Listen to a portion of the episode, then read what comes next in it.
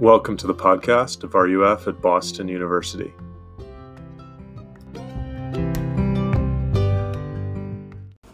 Hello. I'm glad you guys are all here. So it's on a cold day like today. Got me thinking, I love to be warm and at home and on my couch and under my blanket. You guys know the word, the Danish word, I think it's called like hygge. It's Hygge. I think it's pronounced hygge, but don't quote me on that. It means like basically this idea that like no matter how cold and dark it is outside, we're going to make like our home this cozy, comfortable space. It's like this lifestyle. Like if you walk into IKEA, you'll see it on the wall. It's IKEA. It's like a lifestyle. So look, so you got comfy clothes, blankets, hot drinks, lots of candles, things like that. Anyway, so I was just thinking about that because, you know, as we're thinking about what a home is, that's one thing that like really helps me feel like I'm at home, is to have that comfortable environment. Jimmy knows.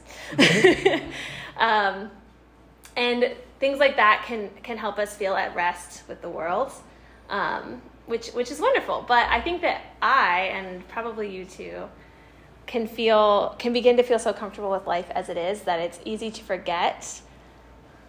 It's easy to forget that there's actually something more than just this life that we have here, right? So that's something that we're going to talk about here tonight.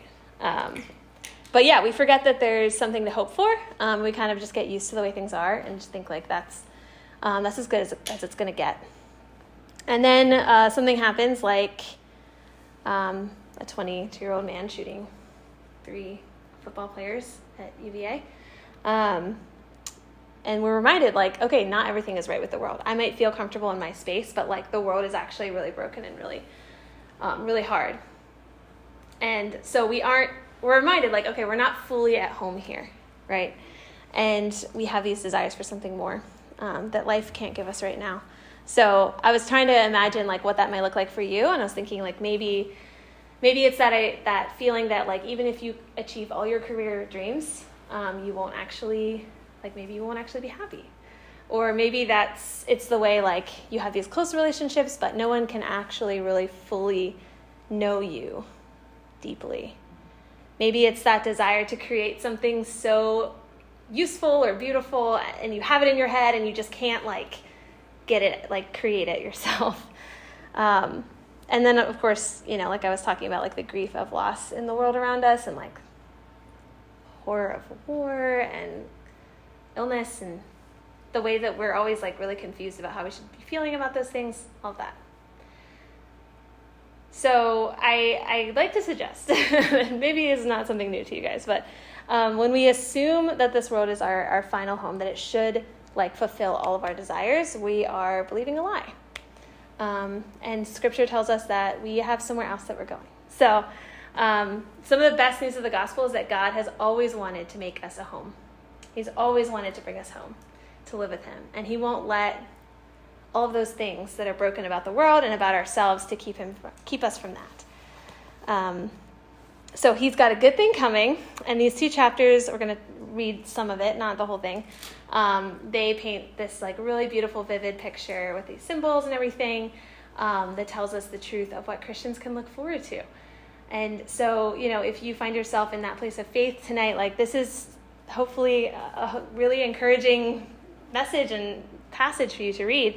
And if you're not really sure where you stand with God right now, I hope that this will give you a chance to think about what might it be like if you do believe. So this is the hope of the Christian story. We've been talking about hope this whole semester, but like this is a big one. It's all hopeful, but this is really good. This is the answer to all our deepest longings. I love this quote from C.S. Lewis. I'm going to quote him like 3 times tonight. Sorry. He was talking about this hope that we have, and this is just to get your minds going. So he said, "Indeed." I'm not going to do a British accent, but just imagine him saying this in a British accent. "If we consider the unblushing promises of reward and the staggering nature of the rewards promised in the Gospels, it would seem that our Lord finds our desires not too strong, but too weak. We are half-hearted creatures, fooling about with drink and sex and ambition, when infinite joy is offered us. like an ignorant child who wants to go on making mud pies in a slum because he cannot imagine what is meant by the offer of a holiday at the sea. We are far too easily pleased. It turns out we don't need to scrape and scrounge to make this place our permanent home. We don't need to make mud pies, right?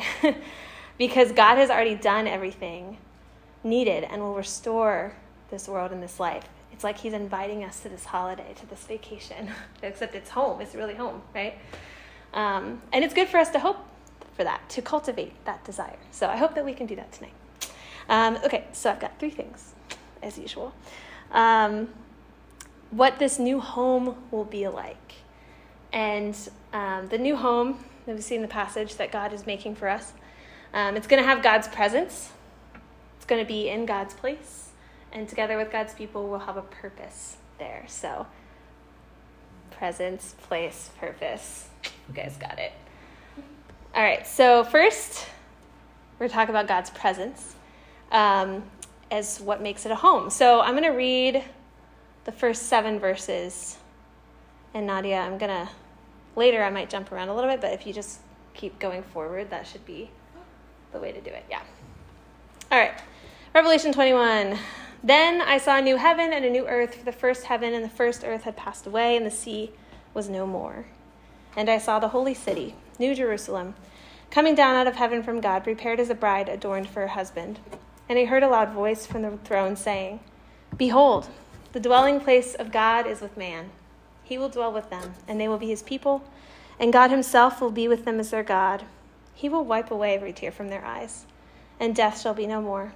Neither shall there be mourning, nor crying, nor pain anymore, for the former things have passed away."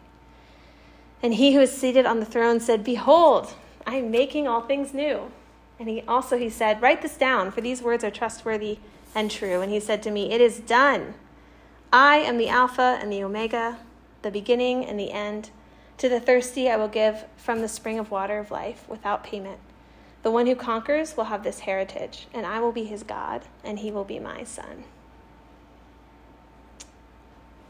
So remember where we've come from in Revelation. So the author John, he's had all these visions, right? It's kind of like a letter to the churches in the area. And the visions are of this great cosmic battle of God's forces against Satan's forces, right? And the most exciting part of that happened just recently, last chapter, when King Jesus just straight up wins, right? Satan, death, in the pit, forever destroyed. Nathan had this spoiler alert at the very beginning of our semester, like, spoiler alert, Jesus wins. It just happened, guys. It's complete.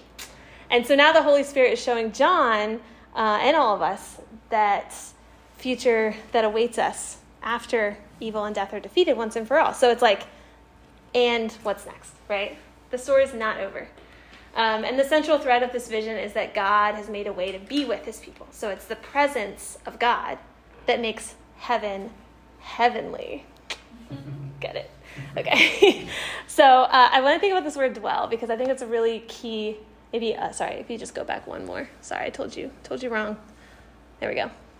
This word dwell is a really key concept here. So it says the dwelling place of God is with man. He will dwell with them.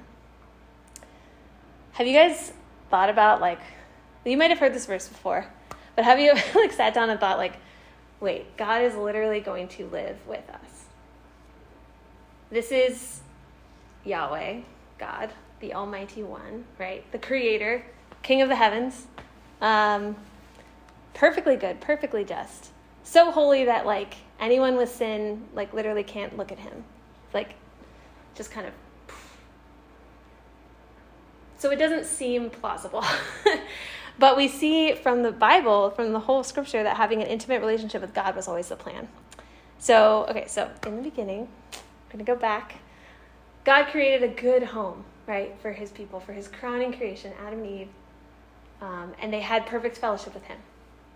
And so I love it in Genesis. It says that God walks with them in the cool of the day. There wasn't any shame. There wasn't any pride or sin to keep them from just kind of basking in the delight of their Father all day long. Their home was complete, right? Because he was with them and they were with him. But then they listened to the voice of the deceiver, Satan, right? He presented an opportunity for them to believe the lie that God was holding back from them. And that close fellowship was broken. Home was broken. Suddenly there was shame and blaming and hiding and ultimately leaving of that home that God had made for them. And so, as you may know, ever since then, the descendants of Adam and Eve, have been running away from home. We've all been running away from home, right? From God. And I would say that those longings that we have that I talked about before are at our cores that longing to return home to God, to that relationship. But infinitely more so, like, God is longing to have us back. So, like, our desires are weak, right? His are infinitely stronger, to have us back with him. And so in his goodness, in the Old Testament, we see all these ways that he's making a way for his people to be with him despite their sin. And it wasn't until God came to earth that the way home was really, really revealed, because Jesus, who's fully God, fully man, was willing to be rejected by his Father on the cross and die the death that we deserved. And those barriers came down, right? When Jesus died on the cross, it's a really interesting thing happened. It says that in the temple in Jerusalem, the curtain which walled off the most holy place where God's presence was ripped in two. And so we take from that if you are in Christ, if you know him, then you have access to God like never before. So that's all backstory, right? Here in Revelation, this vision shows us that the Creator King has brought his people home to be with him in safety and proximity and love. God himself will be with us. Like, what? This presence is the deepest kind of intimacy, one that we couldn't imagine having with God if he didn't tell us about it, right? We wouldn't even think that it could happen. So there's two analogies here to talk about the relationship that we're going to have in full with God. We have some now, but we'll have in full then. So first it's a bride and her husband, and the second is a son and his father. So I'm not going to go into depth on those, but just thinking generally, when those two types of relationships are healthy, like in human relationships, right? They are ones of delight and joy, right? Pleasure and knowing, like deep knowing, and sacrificial love and empowerment and gentleness and safety. And so I think when we think about those things in our relationship with God, we can say, like, we're going to be completely provided for and known and delighted in forever. So just the closest relationship you can imagine. My brain is breaking a little bit even just trying to think about it, but one of my favorite lines here, he will wipe away every tear from their eyes. This is the kind of presence that comes in close. You know, you can't wipe away a tear from across the room. This is the kind of presence that says, like, I know that you've been hurt.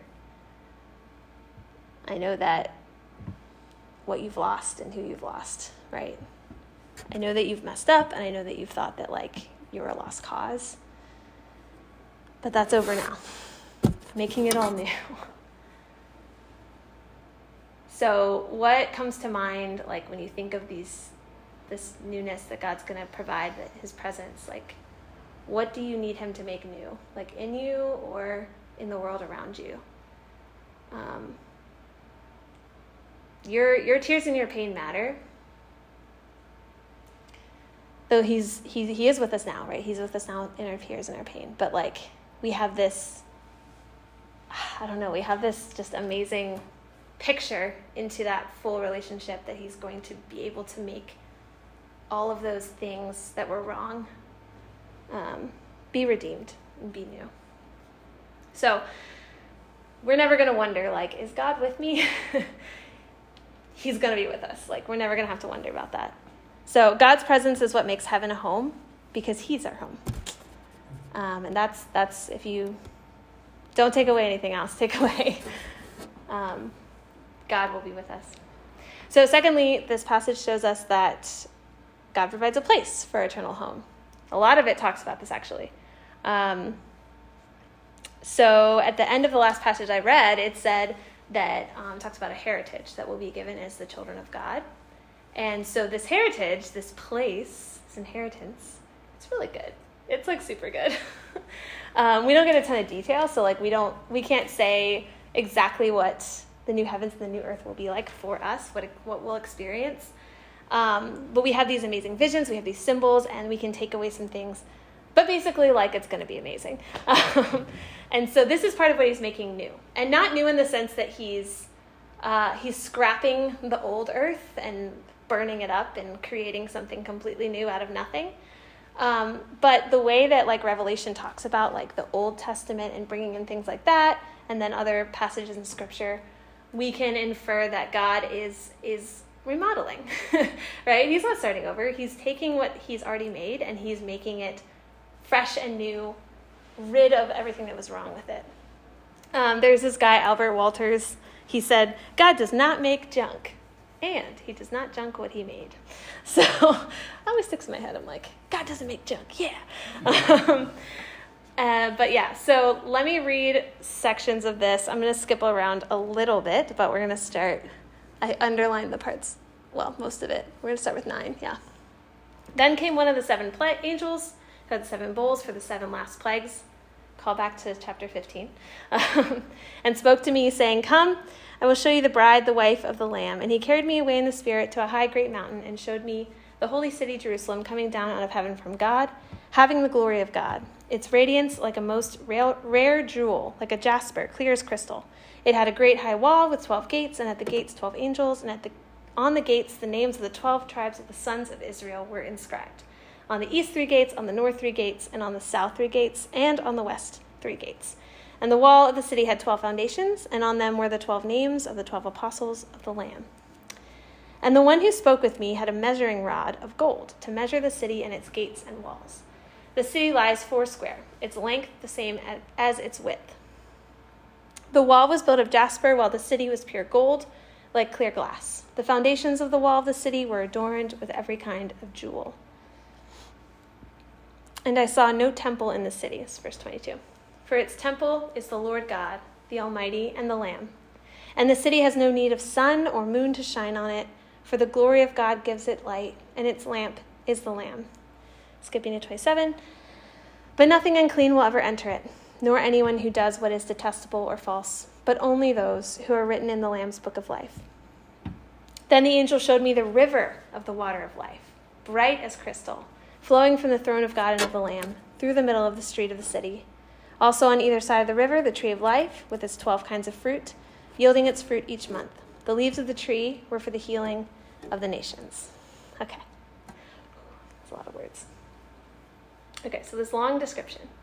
And some parts that I just kind of skipped over that hopefully you guys can look at in the Bible there. It's describing a city. It's describing a place. But it says that the place is the bride of Christ. So keep that in mind, like as we're talking about a place, it's kind of the people and the place are kind of all mixed up in the same symbol. So what is this place like? So based on these two analogies, we have a city and a garden, or a garden city, or a city with a garden. I'm not really sure. There are a few things that we can pull out to think about, like what this place will be like for us. So we know it's going to be glorious. You know, it's going to be a place of unity. It will be free from sin and evil, and it will be characterized by abundance and flourishing. So it's glorious. Look at 11 to 23 if you have it in front of you. So there's lots of descriptions, right, of jewels and precious metals like gold and crystals and huge pearls the size of a gate and things like that. And so all these beautiful things, the most beautiful things, is saying that just like the people of God will be adorned and beautiful in the righteousness that God gives us, so the place of God will be a place of beauty. John sums it all up. He says, the city has the glory of God, something that all these features are trying to highlight. So it's dazzling. It's mind-blowing. It's the best of the beauty of the earth all in one place. We also know that it has the glory of God because of the way it says the city is like shaped or measured, which it's a perfect square, right? And so this calls back to the worship of the Israelites in the temple back in the Old Testament, which God had told them to make this place for him. And it's a very special, perfectly square room in the center of the temple called the Most Holy Place. I mentioned it earlier, where God chose to be. And I think it was a pillar of cloud, fire, something like that. And so only one guy, one priest, once a year could go in there. And they weren't even sure if he would come out. They would tie a thing to his ankle.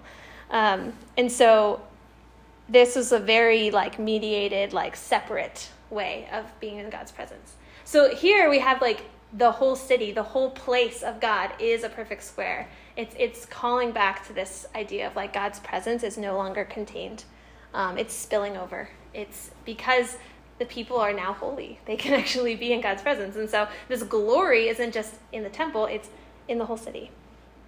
So many people would say that, many commentators would say that. There's no special place to go to be with God anymore. So glory, glorious.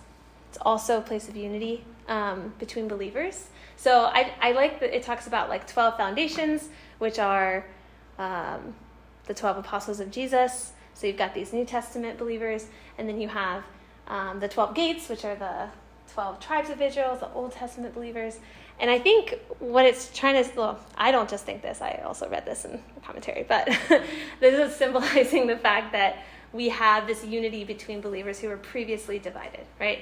So in God's new home for us, we have these factions, and these things that separated us from other believers are no longer do so. We have this complete unity in Christ.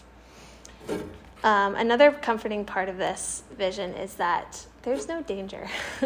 There's no danger of anything ruining it or making it unsafe or making it corrupt. So it's especially in 21:8 and 21:27 that talks about this. It says nothing detestable, nothing unclean, nothing false can ever enter it.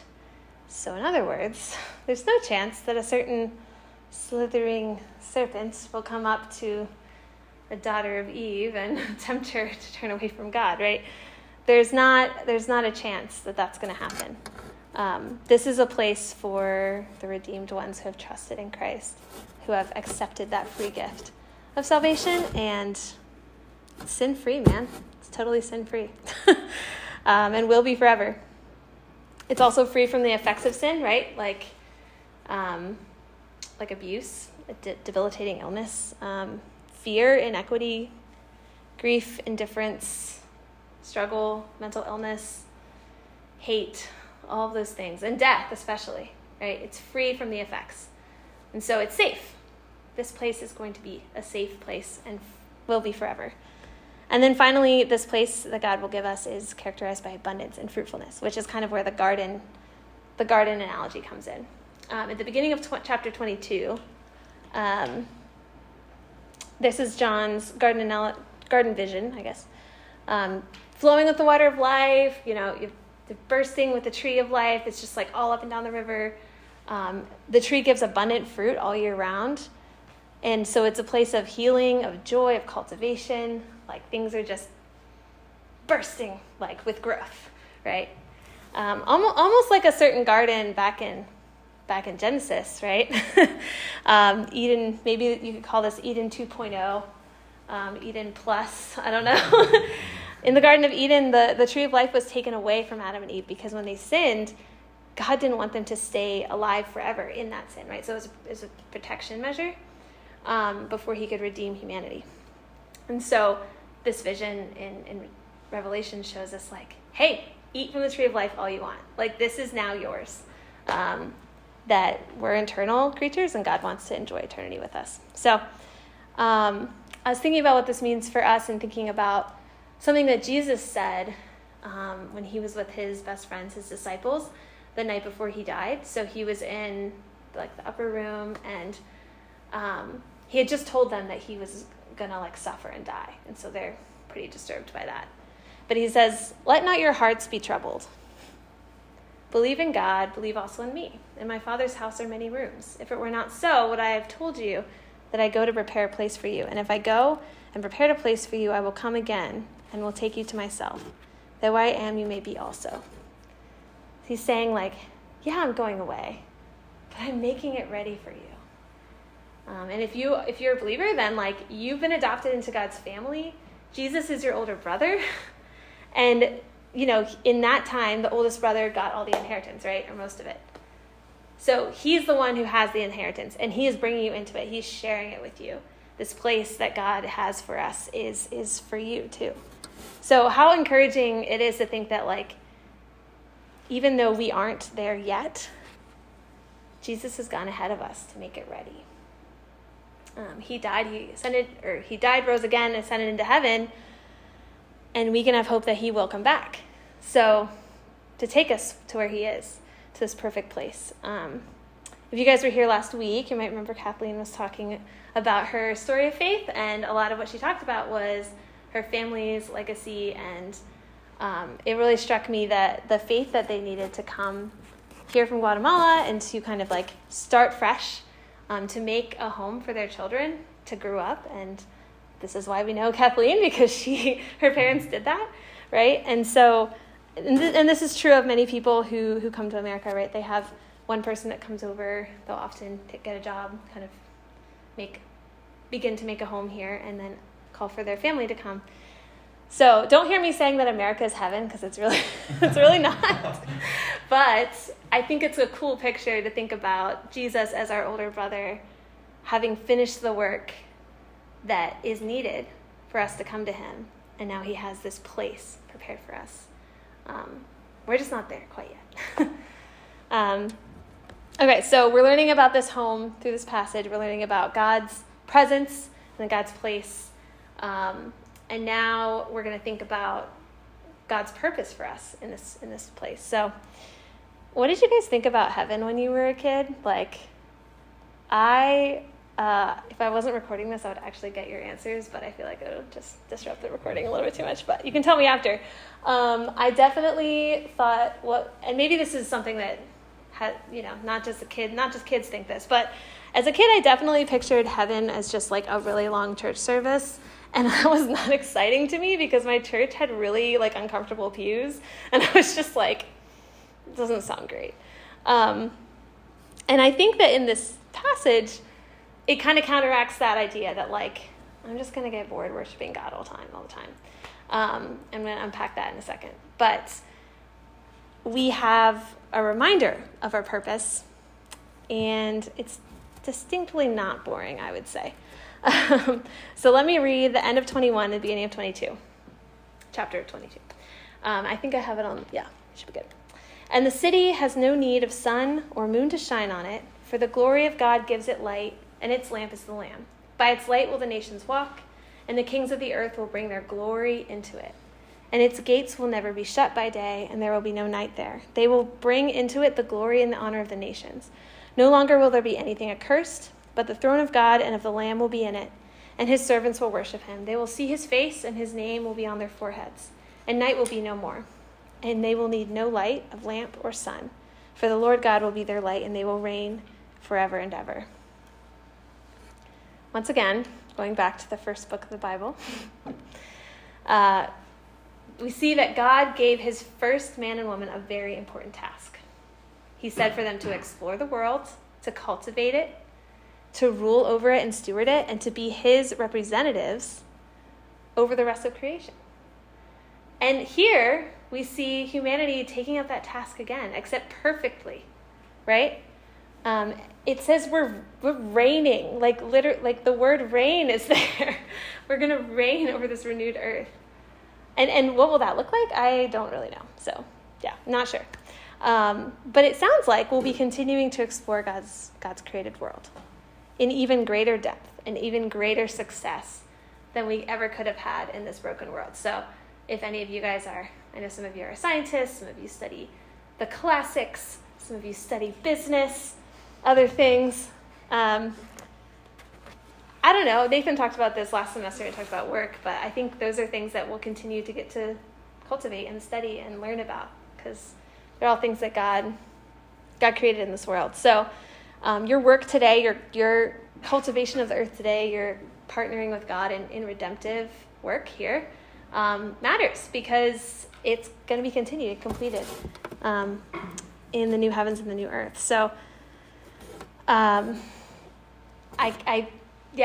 come to fruition, but also not, because like we can just keep going with that stuff. Nathan and I were thinking about what will interspace exploration or space exploration look like in the new heavens and the new earth. Will we go to even greater places in the universe? I don't know. But it's exciting to think about, even though the main thing about this is that, we're with God. I also think it's really interesting in verse 25 and 26, it says the glory and honor of the nations will be a part of this new world. So this is the diversity of cultures, right, will be represented. It's not just one. It's not an assimilation to anything. So the Guatemalan culture, Korean, Chinese, Lebanese, right, Pennsylvanian, Guamese? Tomorrow. Sorry, I'm not educated. Bostonian, right? All of these beautiful things about the world's diversity won't be lost, but it will be celebrated. And so that's going to be a part of our purpose, to celebrate the way that the image of God is seen in all of us. But the main thing is here in verse 3 and 4. The throne of the God and of the Lamb will be in it, and his servants will worship him. They will see his face, right? So we end where we began, with the presence of God. That's our greatest purpose, from when we were created to when each of us were born, to when we die, to when we have this perfect life in eternity with Jesus, is to worship God, the Father, Son, and Holy Spirit. That's actually what we were made for, to be happy and to be holy with our good God, to enjoy the world he has given us, to never want to be anywhere else but enjoying and praising him together forever. It's hard to wrap our minds around that, because we are so half-hearted creatures, as C.S. Lewis says. But we'll be wholehearted in our worship. How much joy do you think you could have if you could finally fulfill the ultimate purpose you've been made for? A lot of joy. Here's my second C.S. Lewis reference. So he wrote 7 books, the Narnia books. You guys have probably heard of them. Series about children, travel to a magical land, end up fighting evil. It kind of turns out to be a really beautiful picture of the story of Scripture, of the real story, right? The true myth that we've been talking about. Creation, fall, redemption, restoration. It's all there in the books. And so the last book talks about this idea of coming home. And here's the last paragraph of the last book. They've left their old Narnia and old world behind, have entered Aslan's country. It says, the term is over, the holidays have begun. The dream is ended, this is the morning. And for us, this is the end of all the stories. And we can most truly say that they all lived happily ever after. But for them, it was only the beginning of the real story. All their life in this world and all their adventures in Narnia had only been the cover and the title page. Now at last, they were beginning chapter 1 of the great story, which no one on earth has read, which goes on forever, in which every chapter is better than the one before. I like that idea of, as good as this world is, it's just the cover page. We got a whole book going. When God takes us home, we won't be disappointed, we won't be bored. It's chapter 1, right, of the new adventures to discover together. So God's presence, place, and purpose have always been his promises to his people. They still are, and he's not waiting until this new heavens and new earth to be with us, or to give us purpose, or to reign on earth, right? We have this foreshadowing. We have a taste of all those promises now. So I hope that we can encourage each other in hoping in the midst of our sin and struggle today, knowing that we have that part of that now, and the rest is coming. So the promise of Scripture is that Jesus is making all things new. Everything sad is going to become untrue. We're returning to the garden, but it's Eden 2.0. It's uninterrupted by sin, right? It's the way, the trajectory of history, and even better than we can imagine. So we know this is true because Jesus rose from the dead, right? So when he died and rose again, that was the down payment of this good, exciting promise to come true. Can you imagine, I don't know, like a waking up from the faded, veiled glory of this world to the real stuff, the real thing, to your Heavenly Father, to Christ, your older brother, to your whole family of sanctified believers ready to feast with you in celebration. I don't know. I don't have a big enough imagination for that sometimes, but it is literally the happily ever after that God has promised us. So, yeah, let's pray for the imagination and faith to believe that and to allow it to change us. Let me pray, and then we will sing our last song.